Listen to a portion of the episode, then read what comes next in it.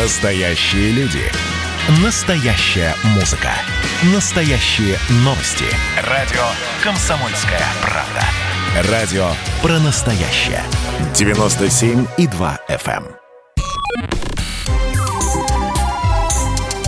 Не отключайте питание радиоприемников. Начинается передача данных. Здравствуйте, друзья. В эфире передача данных. У микрофона Мария Баченина. Говорят, российские ученые нашли в космосе возможные порталы в отдаленные районы Вселенной.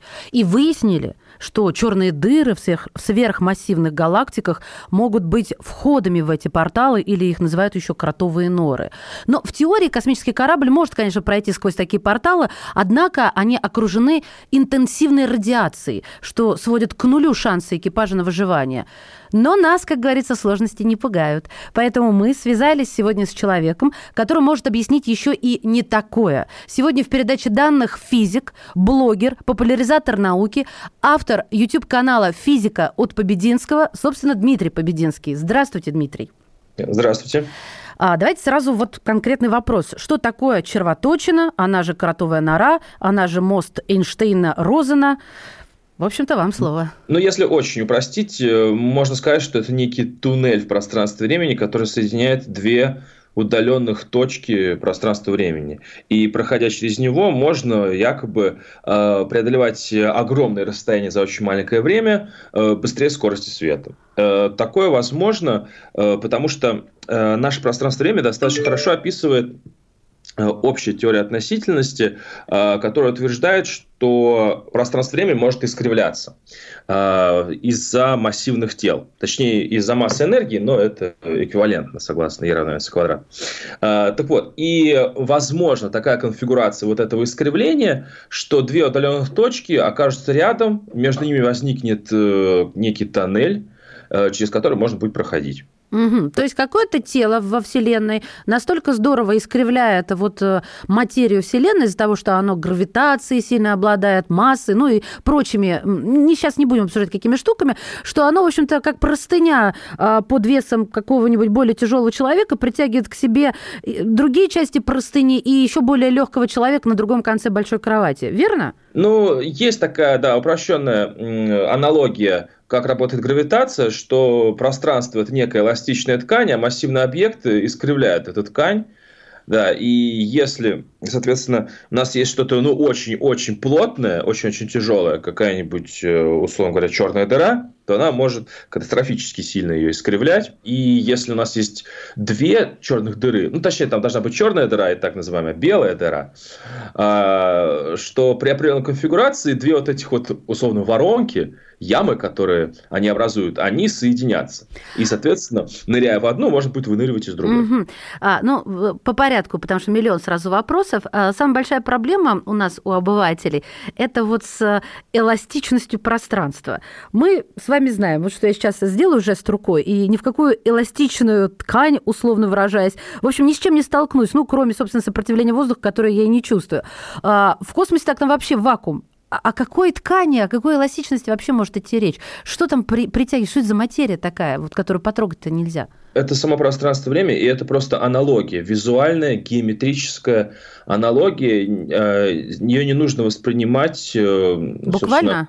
Абсолютно буквально. Ее нужно воспринимать только лишь геометрически, ну, как визуально, можно сказать. Ага, ну, чтобы понять это лучше. Хорошо, принято. А откуда вообще появилась эта гипотеза? То есть, с чего вдруг ученые дошли до мысли такой, что, возможно, где-то есть вот такая нора, где мы можем ускориться и превысить скорость света? Это происходит примерно так. Когда появляется какая-то обширная теория, которая может объяснить многое, в нее подставляют различные начальные данные, крутят, вертят ее уравнения и, ну, по разным причинам. Либо чтобы объяснить какие-то новые явления, ну, в случае общей теории относительности это какие-то астрономические явления, либо чтобы предсказать что-то новое, если что-то любопытное и интересное обнаружилось. В общем, решая уравнение той или иной теории, мы можем приходить к, ну, каким-то ответам. И вот один из ответов, одно из теоретических решений – это вот такие вот искривления пространства, которые назвали кротовым минором. Хорошо, а скорость – это потому что короткий путь искривления пространства? Или потому, что там влияет на то, что мы так сильно можем ускориться в теории? Это влияет, ну да, действительно, расстояние просто-напросто. А, ну то есть просто быстро один шаг по сравнению с несколькими миллионами лет. Правильно я услышала и поняла? Ну, есть такая простая аналогия, опять же, что вот есть лист бумаги. Какой кратчайший путь от одного края листа до противоположного края листа бумаги? Вроде как по диагонали, да? Но можно же ведь изогнуть лист бумаги и соединить два края листа, и, соответственно, расстояние между ними будет практически нулевое. Примерно то же самое и с кротовыми минорами. Если классически путешествовать по пространству, обычно путем, точнее, это будет одно расстояние, а если через кротовую нору, то это будет меньшее расстояние. Логично. А если рассуждать об этих норах? Кстати, какое вам больше нравится название? Нора, червоточина или же вот этот мост Эйнштейна-Розена? Ну, мне лично как-то кротовые норы больше нравятся. Хорошо. Так, все-таки они большие или маленькие, чтобы мы могли себе это представить не в геометрическом, а просто вот в нашем воображении? Ну, мы предполагаем, что, возможно, кротовая нора образуется, могут образовывать черные дыры, а вот черные дыры могут быть совершенно разных размеров. Есть черные дыры звездных масс, диаметр которых такой характерный, это несколько десятков километров. Есть сверхмассивные черные дыры, которые находятся в центре галактик, их диаметр может превышать в несколько раз диаметр Солнечной системы. И, в принципе, есть и черные дыры промежуточных масс, их не так много обнаружено, и мало они исследованы, но промежуточные варианты между вот этими двумя крайностями тоже есть. Могут быть, точнее. Хорошо, то есть, получается, если мы в теории нырнем в одну черную дыру, мы вынырнем, как вы сказали до этого, из другой черной дыры. Сразу... Не совсем так. Не совсем так. Тогда поправьте меня, пожалуйста. Да, мы должны вынырнуть, потому что в черную дыру можно попасть, но вылететь из нее не получится. Таково у него свойство. Поэтому нужен другой объект, из которого можно вылететь. И существуют, ну, опять же, гипотетические такие объекты, белые дыры, как раз-таки, в которые невозможно попасть, но из которых все вылетает. И... То есть она противопоставляется этой черной, и поэтому из нее можно таки вылететь, попав в черную, из которой выбраться назад нельзя. Якобы да. Единственное, что если в существовании черных дыр мы уже по сути не сомневаемся, то по поводу и кротовых нор, и белых дыр это, конечно же, у нас огромные сомнения есть, вообще возможно ли такое. Да, вот, кстати, тоже с этим проблемы возникли. Хорошо, это поэтому я и задала вот чуть раньше вопрос, а откуда родилась эта идея? Если черные дыры мы уже и сфотографировать смогли, и даже в компьютерных играх, вон в Angry Birds их используют так ради фана, то белые дыры, червоточины, ребят, ну, только Интерстеллар, за что им большое спасибо. Хорошо, но вот какой вопрос. А как же вот соединить эту черную и белую дыру, если, так сказать, вы меня простите за упрощенку, так сказать, на дне черной дыры сильно сжатый комочек чего-то, ну, какой-то материи. То есть я, как это себе представляю, я влетаю, ну, допустим, не умираю, не растягиваюсь, не рвет меня, все нормально, и не умираю от радиации, влетела, лечу, и в итоге я же упрусь вот в то, что все это притягивает, вот эта материя, которая сжата до невозможности. Я неверно что-то себе представляю в теории? В целом, да, но все не так просто. Есть черные дыры, которые не вращаются, которые не заряжены. Это такие классические сферические, можно сказать, черные дыры, в центре которых находится действительно сингулярность, и ее можно представить в виде некой точки, эту сингулярность. И если вы пересечете горизонт событий, то есть пересечете границу черной дыры, то вы неизбежно окажетесь в этой сингулярности. А вот сингулярность сразу для слушателей. Напомните, пожалуйста, чтобы мы не лезли в Википедию за расшифровкой. Да, это, собственно, точка, в которой сжата вся масса черной дыры. Угу. И, соответственно, она имеет бесконечную плотность. Так. Ну, это какое-то ядро, сердцевина, можно сказать, черной дыры. Ну, вот, кстати, пример этой плотности можно, чтобы поразить наше сознание?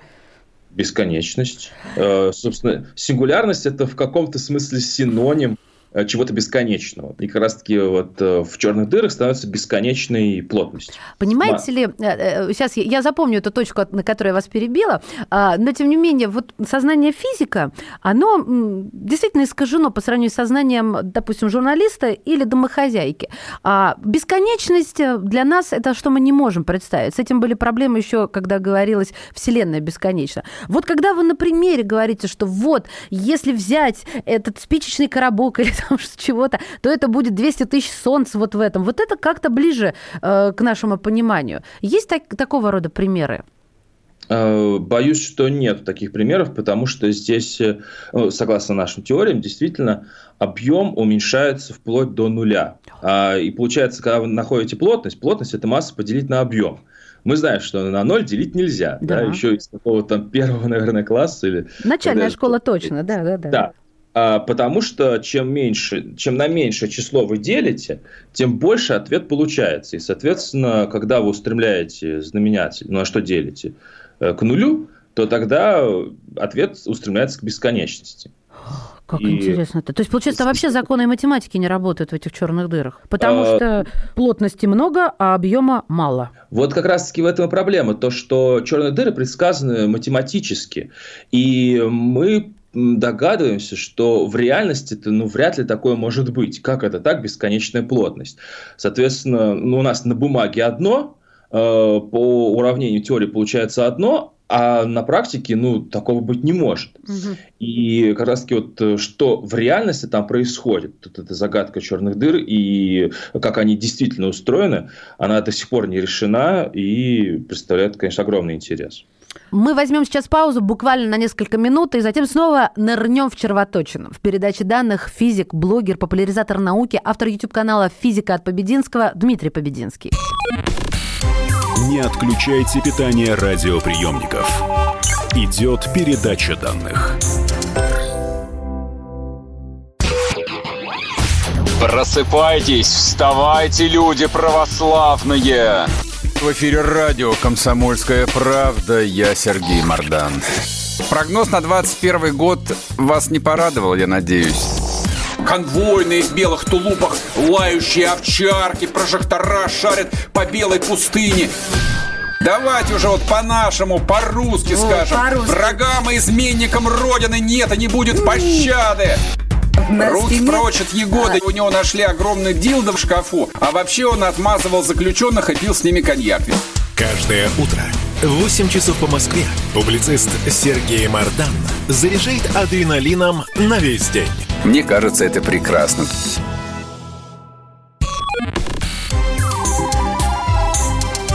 Не отключайте питание радиоприемников.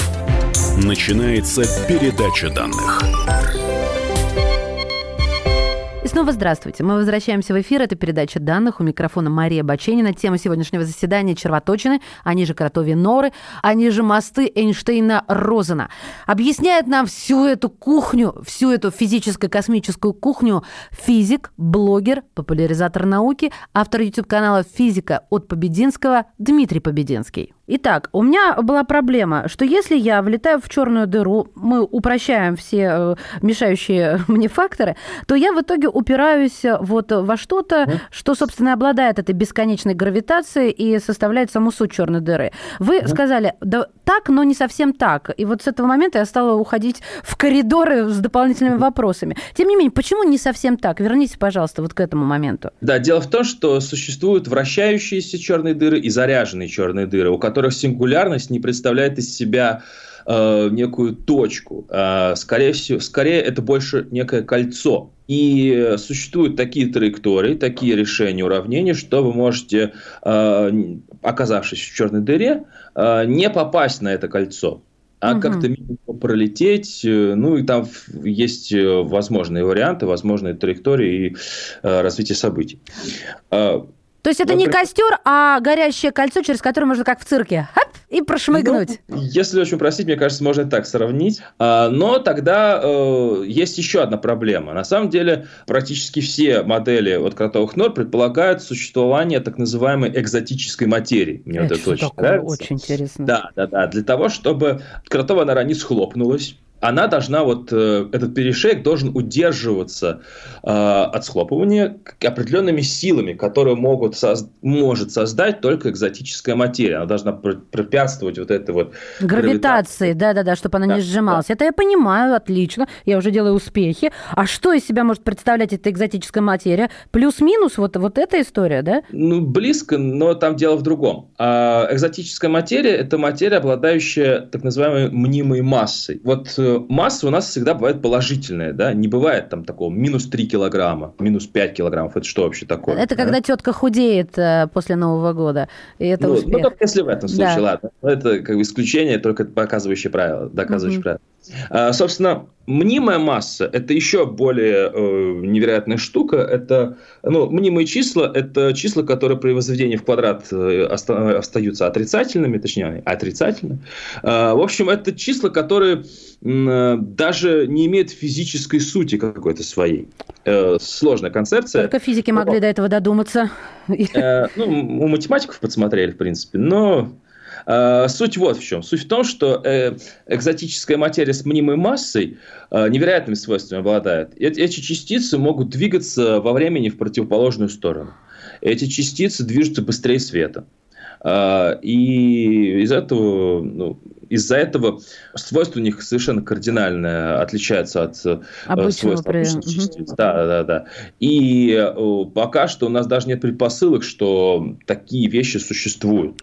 А вот здесь небольшое уточнение. Это жутко интересно, и главное, мне сейчас понятно, а значит и всем понятно. Тем не менее, а что значит они движутся, частицы этой экзотической материи, в противоположную сторону? То есть, получается, у обычной традиционной материи есть какой-то вектор направления движения частиц. В какую сторону? Право, лево, вверх, вниз? Я не очень понимаю. Мне казалось, это хаотичное какое-то движение, нет? Я имел в виду во времени. То есть, это в прошлое они прыгают. Да, то есть все частицы нашего обычного вещества движутся из прошлого в будущее, а те из будущего в прошлое. Класс. Вот это слушайте, я где-то общаясь с квантовыми физиками, сталкивалась с этим, но вспоминать не хочу, испытываю стресс. Понятно. Смотрите, предполагается, что при определенных обстоятельствах, которые, дай бог, когда-нибудь настанут, мы сможем отправить сообщение через теоретически существующую червоточину, которая соединяет между собой черную и белую дыру, или две черные, неважно, розовую и красную, неважно, как их назовут, то есть то, куда можно войти, откуда можно выйти. И что эти два отверстия, назову это так, соединяют с собой разные вселенные. И вот тут сюрприз. А что это за разные вселенные, Дмитрий? Ведь в школе говорили, у нас есть только одна, зато бесконечная. Да, есть такое понятие в физике, как, не соврать бы, многомировая интерпретация квантовой физики. Переведите.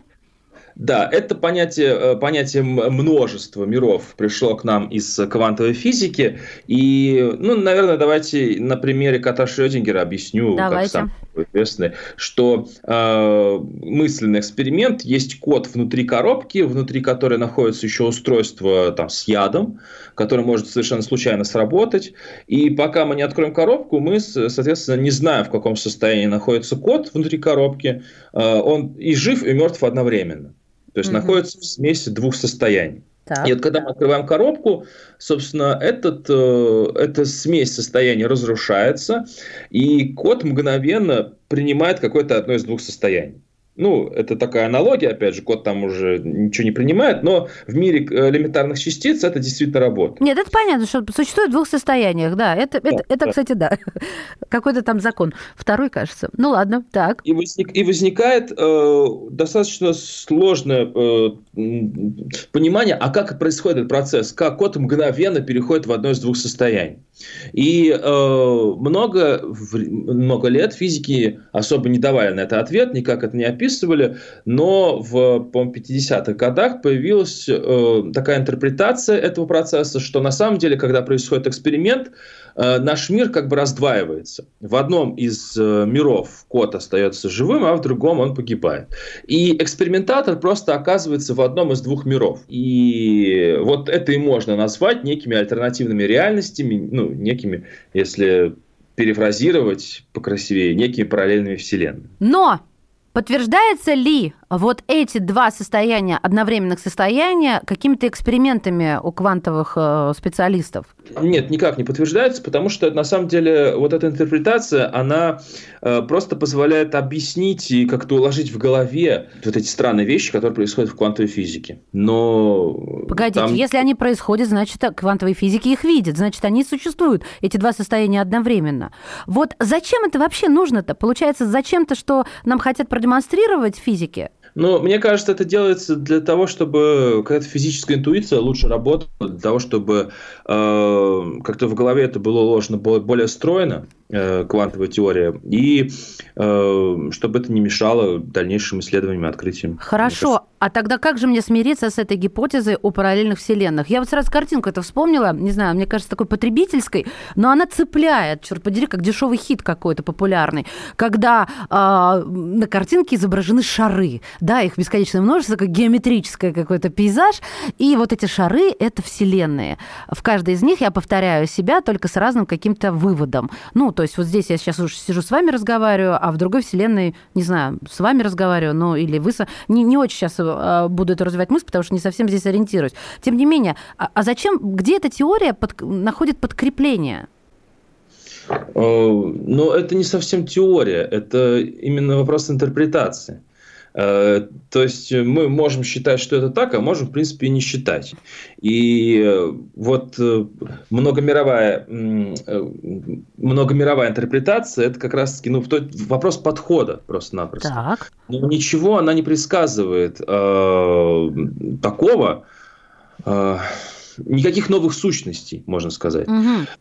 Да. Я понимаю, хорошо. А если есть такой вариант, есть ли какой-то еще другой? Как выглядит наша Вселенная? То есть, что нету каких-то параллельных, а есть какая-то иная. Бесконечное черное пространство, к краю которого подлететь нельзя, потому что оно бесконечное.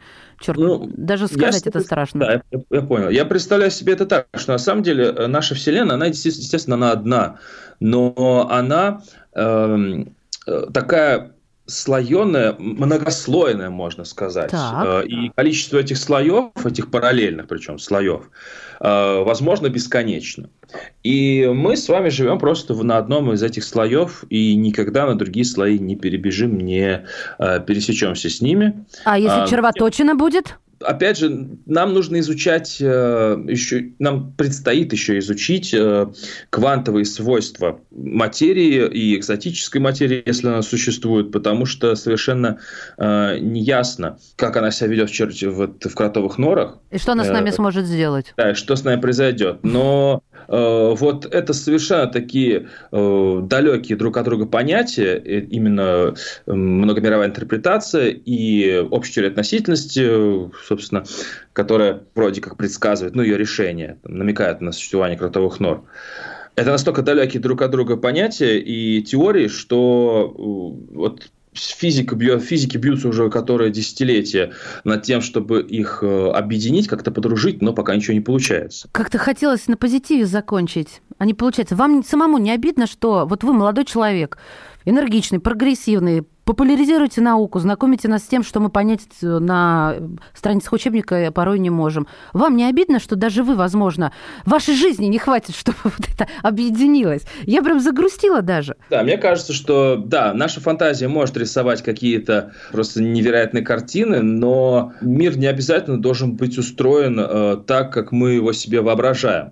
И, скорее всего, так и есть. Okay. Наоборот, интереснее даже находить то, что даже воображение наше не могло себе нарисовать. Да, согласна. Мне кажется, это даже интереснее. Это отличная точка, за что вам большое спасибо, потому что я всегда за позитив. Друзья мои, спасибо мы говорим физику, блогеру, популяризатору науки, автору YouTube-канала «Физика от Побединского». Я вам всем рекомендую подписаться, потому что это восторг. У нас был сегодня в передаче данных Дмитрий Побединский. Спасибо большое. Передача данных успешно завершена. Не отключайте питание радиоприемника. Скоро начнется другая передача.